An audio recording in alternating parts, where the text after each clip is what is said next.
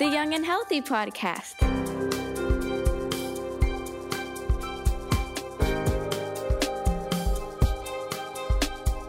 You're listening to the Cincinnati Children's Young and Healthy podcast. Welcome to season two of the Cincinnati Children's Young and Healthy podcast. My name is Bo McMillan, and I have the pleasure of being your host for this episode today. Today, we're going to be talking to Dr. Mark Rothenberg, Director of Allergy and Immunology at Cincinnati Children's, and we're going to be talking about how new medications are created from conception to research to trials to ultimate approval for use in people. Dr. Rothenberg, how are you today? I'm doing quite well. Thanks for the opportunity to talk to you and your viewers. Yeah, absolutely. So let's let's start with the very basics of a new medication. You know, we, we know that research, we know this process can be a, a fairly long endeavor, right? And, and it can be pretty complex. How do you get the idea for a new medication? Do you do you see a problem that needs fixing? Do you see an opportunity in another medication? Where does the idea start and, and how has that played out in your own research? The idea for a drug is a long process and it starts off with a problem, taking a look at a problem. Here at Cincinnati Children's, we're often walking through the hospital, seeing patients that come to us, and uh, and we're here to solve problems, to make the world a better place, especially for children.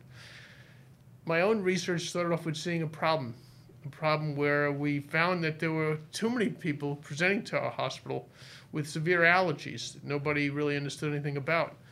So we're lucky at Cincinnati Children's that we have a research uh, operation, with the Cincinnati Children's Research Foundation, and that gives us an opportunity to go in and to ask questions that have to do with um, stepping back and trying to understand the cause of the disease, describe it, understand the mechanisms, and then from that we can then understand potentially how to treat it better, ultimately leading to new therapies and sometimes cases, in this particular case, a new drug. So I, I know that you do research into diseases that are quite rare. And so when we have people, you know, patients coming into our hospital, oftentimes th- there may not be a solution for them. And, and so what you're saying is you're looking at this problem that maybe no one else has ever solved before. And you're thinking, how can I help this individual? That's right. Here at Cincinnati Children's, there's no problem too small, there's no problem too large. We are working on common diseases like cancer, allergies, asthma, but also rare diseases. Now, rare diseases are um, not as rare as one thinks. First of all, diseases like sickle cell anemia are considered to be rare diseases, but you know, it's actually we have hundreds, not thousands, of these patients coming to the hospital every year. Diseases of the immune system, when you collectively put them together, there's um, you know very common collective prevalence of these diseases. There are over 7,000 different rare diseases, and, and more than one in 10 people directly have one of those rare diseases. Wow. So many families are affected by these diseases.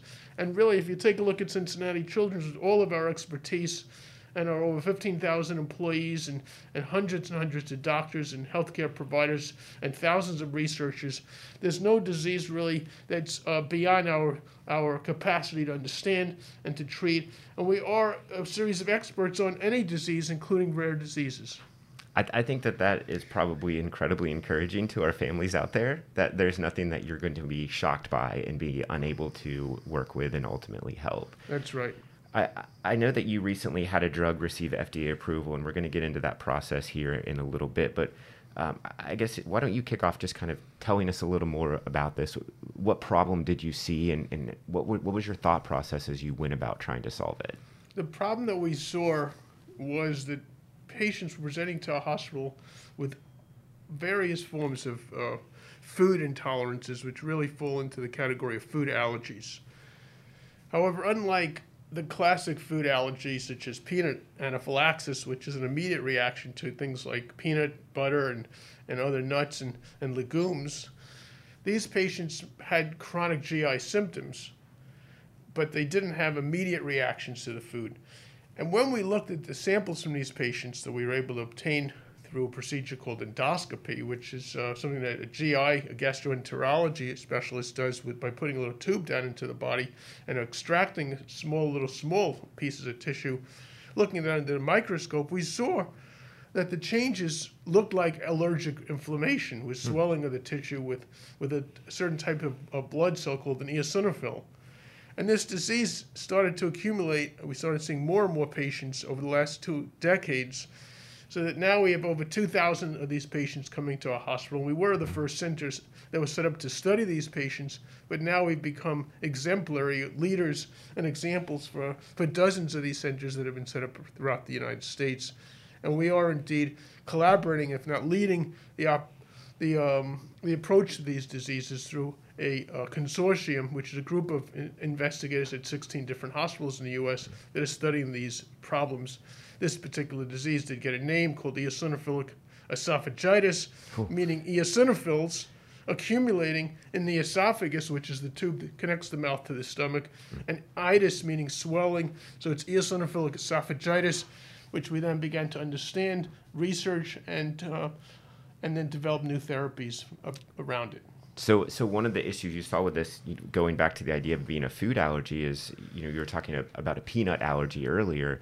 That if someone who has that type of allergy were to eat a peanut, it it shows up fairly quickly. That's right. But what you're talking about in this issue is maybe the complications wouldn't show up until later. Right. And I'm sure that was very confusing to try to figure out what's going on with this patient. Yes, it was because there wasn't a direct link with the foods, but it took a long time to understand that the foods were driving the disease, even though the patients were surprisingly ingesting and eating all of these foods without realizing that this was the culprit. Mm-hmm. So so you you see this issue, you start to you start to make these connections with specific types of food and you say, okay, now that we understand this a little better, we can come up with a drug to help this. what That's does that initial process look like of, you know, how do you select the I don't know, ingredients for that drug?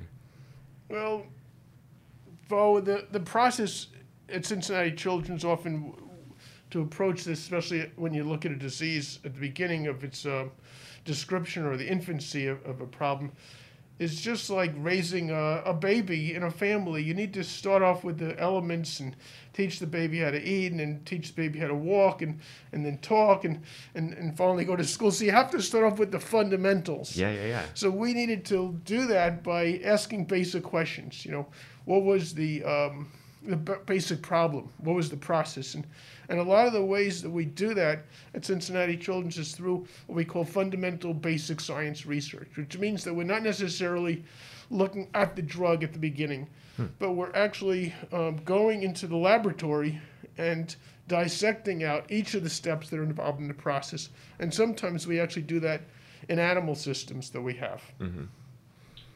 So once you start to kind of, I guess, formulate this drug, you're you're doing the research to figure out is this actually going to help our patients? You know, you said we we can work with animals. Ultimately, we need human trials though with with any new drug, and we I feel like the the world at large has been exposed to this a little more recently with you know the COVID nineteen vaccine, right? Uh, I think just the term clinical trial is a little more in our vernacular than it would be. What do clinical trials look like as you approach them? What are you considering when you select participants? How do you select participants? And you know, what are some challenges that that you face when you put this together? Well, there's a lot of challenges um, that we encounter, especially in the cases of rare diseases, and especially diseases that uh, are early at their infancy, and there's not a lot known about them, and there's not really a, lot of therapy. So the first thing that we generally do is work out the causes of the disease, which we call the molecular mechanisms. What are the molecules, the cells? What are the processes that are taking place? We often do that in a test tube. Then we'll do that in in, in, in vivo systems, live systems, which is often preclinical animal modeling. And we will then do what we call proof of concept studies, which is basically prove some of these theories that we have in clinical settings that are outside of the human system. Hmm. And, um, and through that process, we'll ultimately develop what we consider to be a strong rationale to go into patients. And the first time we go into patients, we typically are going to do that in adults. That's what we saw, obviously, with the COVID vaccine that was first approved in adults and only recently in young children. It's the same thing with other forms of research. You need to pr- conduct a study in the early on, especially with new drugs, you're first considering the safety of the medication, the safety of the treatment. Before we even uh, test this on humans, we're Yes, well, even on the test, first preclinical safety, but then early studies in patients have to do primarily with making sure that you you're not going to do any damage. Not Mm-hmm. and it's a safe therapy. We'll test that in adults that consent to the study. This is all done under regulatory guidance by institutional committees. We call it institutional review boards. Also, in conjunction with approval by the uh, Food and Drug Administration, which is the FDA, and um, we uh, also do it in collaboration, usually with drug companies that are that are interested in these subjects, that have uh, drugs that sometimes are used for other indications or developed for other common diseases, most likely, and then we develop the rationale for applying it in this case to the disease eosinophilic esophagitis. I, I, want to stop you real fast because I'm very interested in that.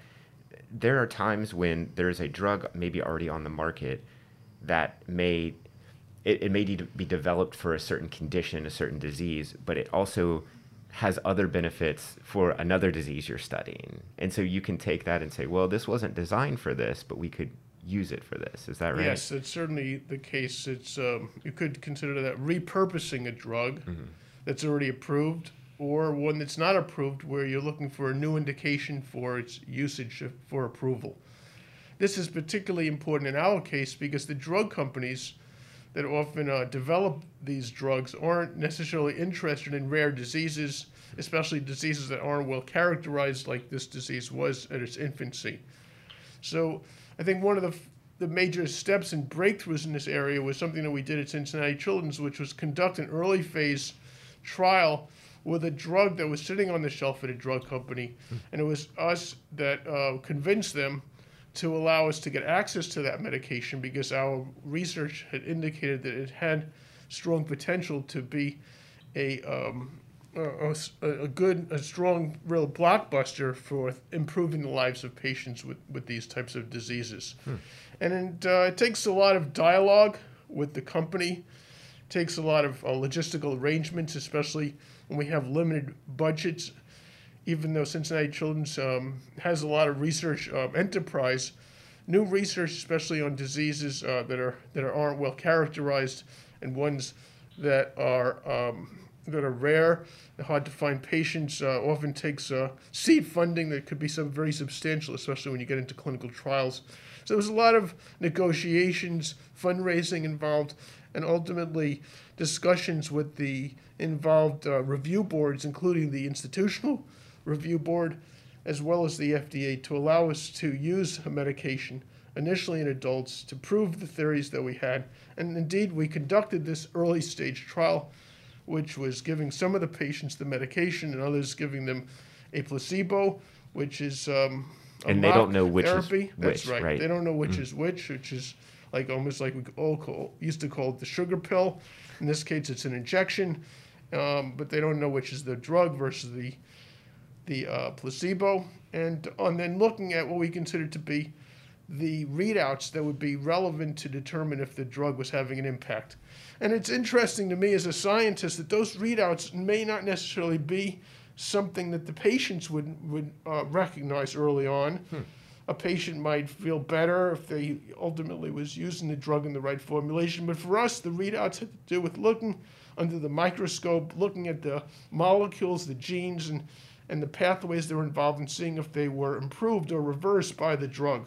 And lo and behold, in the early studies, we developed evidence for that, and that provided really strong rationale to then enter large-scale trials that were very uh, much um, done in partnership with drug companies that, that then became very enthusiastic and motivated to prove our theories, but but to develop their drugs for this particular indication.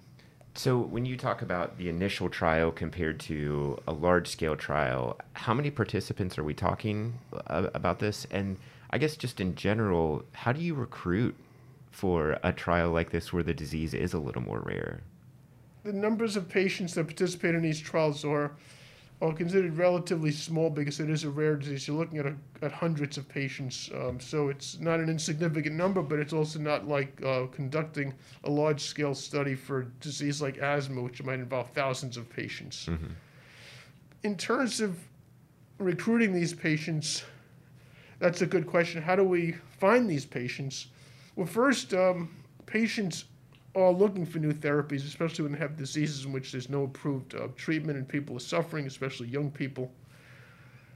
And second, we work um, in collaboration with patients and patient groups, and we're fortunate to have great patient advocacy groups that have formed along the way, many of them with our uh, help and guidance and partnership, such as the campaign urging research for eosinophilic diseases, as well as the, called CURED, which is a strong supporter of my research uh, enterprise, as well as the American Partnership for Friends with Eosinophilic Disorders, another patient advocacy group called uh, with the acronym APFED, and another one called Eosinophilic Family Coalition, or EFC.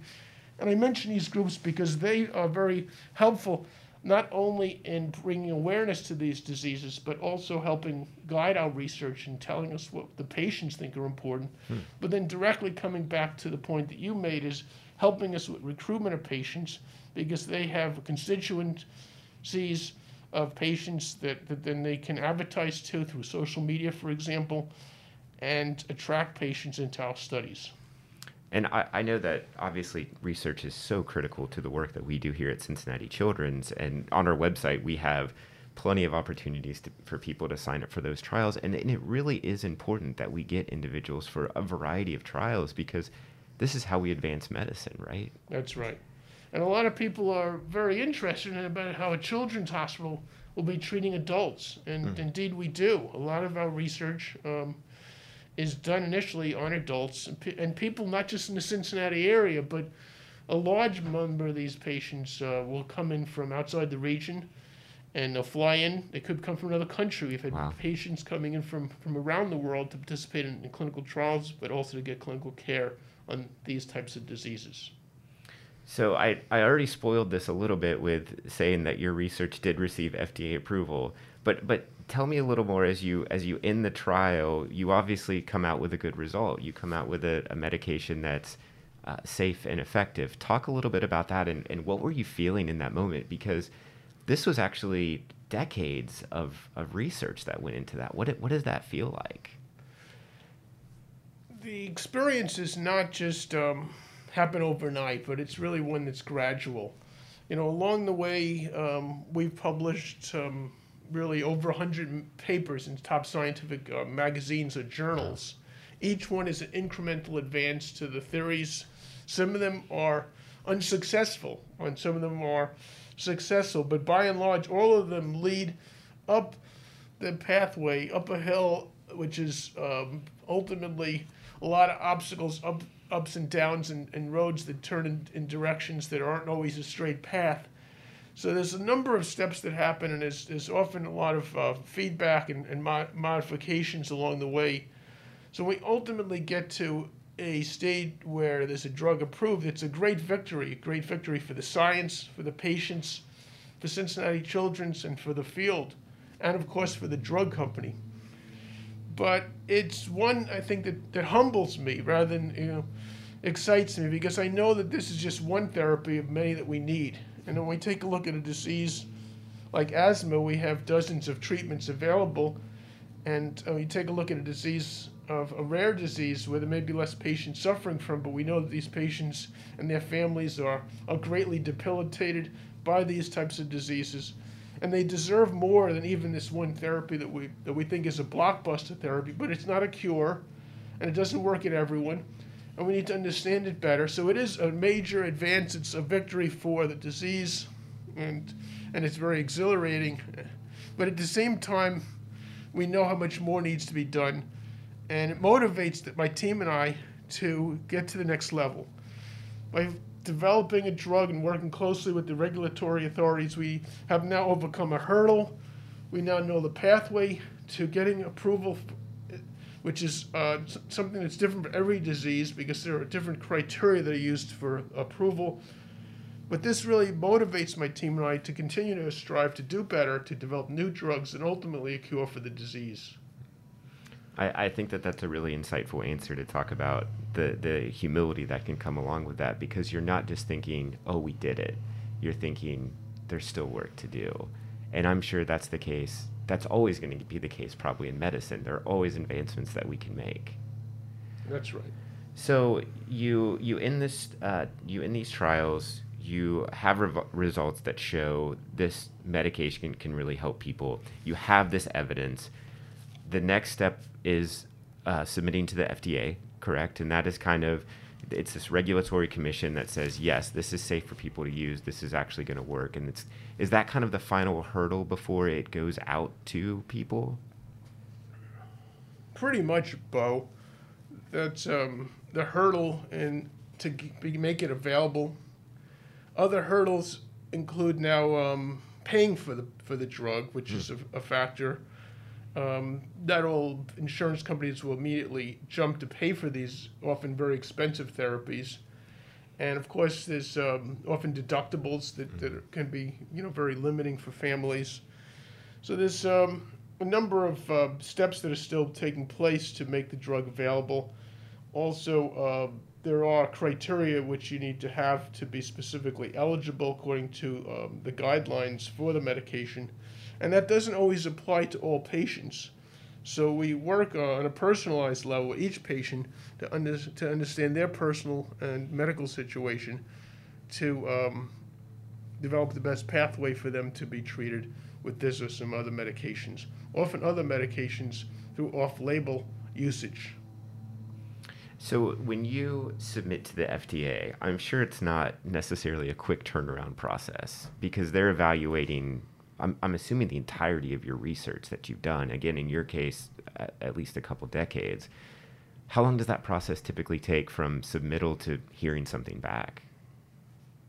Well, the submission for this particular drug and most drugs are not done typically by the academic institution like ours, but by the drug company. and um, and and the company, depending upon the um, the disease and the negotiation with the FDA, they have a certain uh, time to respond. And it's typically going to be um, less than 12 months. And in the case of an expedited review for rare diseases, it can be more short. Uh, there are uh, agreements that one can have, in this case for the rare disease, where, where there's uh, some leniency in terms of the criteria, but also in terms of the, the rapidity in which the response needs to take place. So you receive FDA approval. Again, I'll ask you, what did that feel like? that felt nice. Um, it felt like a reward. It felt like a relief. It felt like a victory.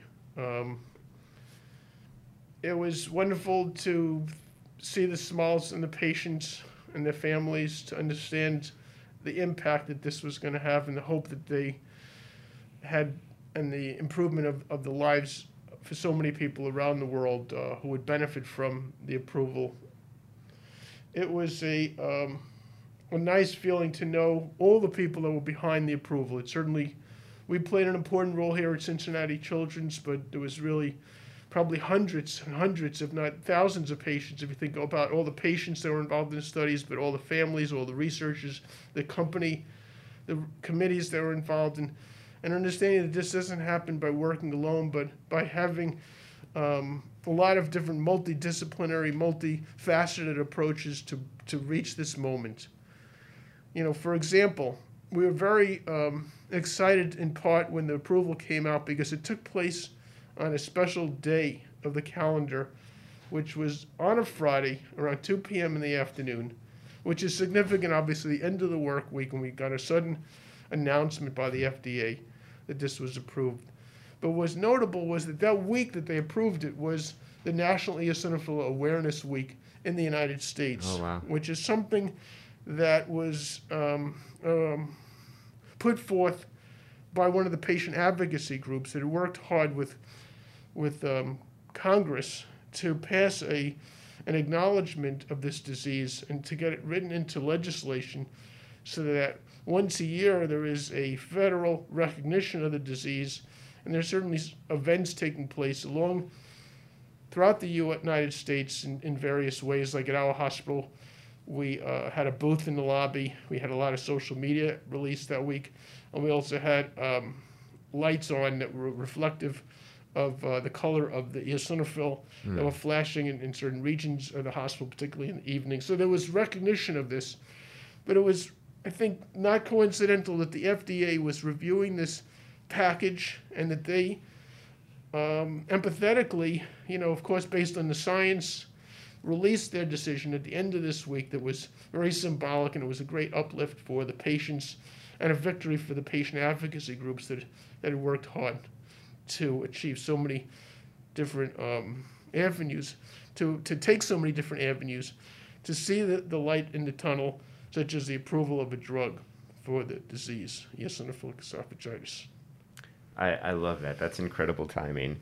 I think one thing as we kind of start to wrap up here that surprised, maybe not surprised me, but it impresses me so much as I got into healthcare. I'm, obviously, I'm not on the medical side, but in the communication side, is whenever there's some kind of new medication, new therapy, how rigorous the process is to, you know, when you're taking a pill, for example, everything that went through to make sure that that was going to be safe, that that was actually going to do something from the re- the conception, the research, the trials to speaking with your doctor as an individual to see if that would be you know right for you.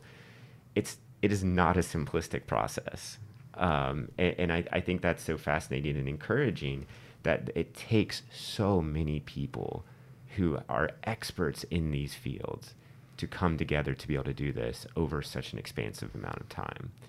So my my final question for you here, and I, I asked this because I, I was um, uh, so impressed with your answer before of there's still work to do.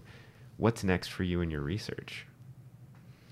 Well, it's next for us in our research is ultimately to develop um, new therapies and to develop the cure for the disease. To plow away in our laboratory work, to continue to work on take a multifaceted approach, which has to do with continuing with the basic science that I talked about.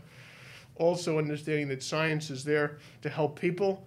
Through uncovering new knowledge, we can advance understanding of disease. And that we're not satisfied at Cincinnati Children to just understand disease, but it's to apply that which is translational and clinical research to the betterment of patients, in this case, these diseases. We're here to continue to improve the patients' lives and the families' well being, and this is something that we're very committed to. We still work around the clock, my team and I, to uh, solve this disease and improve the lives through new developments, and to see how this particular drug, that's the first of its kind to be approved for this disease, will transform hopefully the patients' lives, but how we can continue to do better and to listen to the patients as they understand the advantages and disadvantages of this drug so that we're moving in the right direction. I just wanted to just close also, Bo, if you don't mind, by saying when someone drives up to the hospital and they see, you know, the building and they look for the room to see the doctor and they may go to the outpatient clinic and they may have something as simple as a tonsillitis you know, which is a strep infection or something like that in the throat. They should know that Cincinnati Children's has um, thousands of people working, taking all different approaches to understand everything about their patients, about their children. And research is fundamental to our mission, and that we are working in conjunction with many experts within the hospital and around the world to better understand pediatric diseases and health.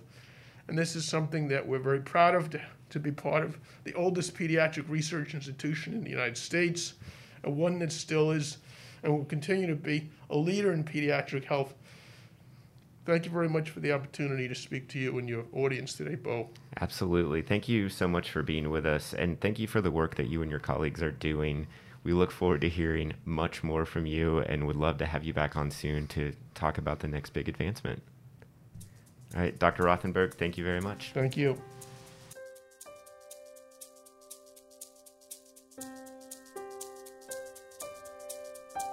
Thank you, everyone, for listening. This episode was recorded on July 29th, 2022. The content of the Young and Healthy podcast is for informational and educational purposes. Our theme music was created by Stephen Greco. This episode was produced by Symphony Fair Harris. Thanks for listening. Follow Cincinnati Children's on Instagram, Facebook, and Twitter.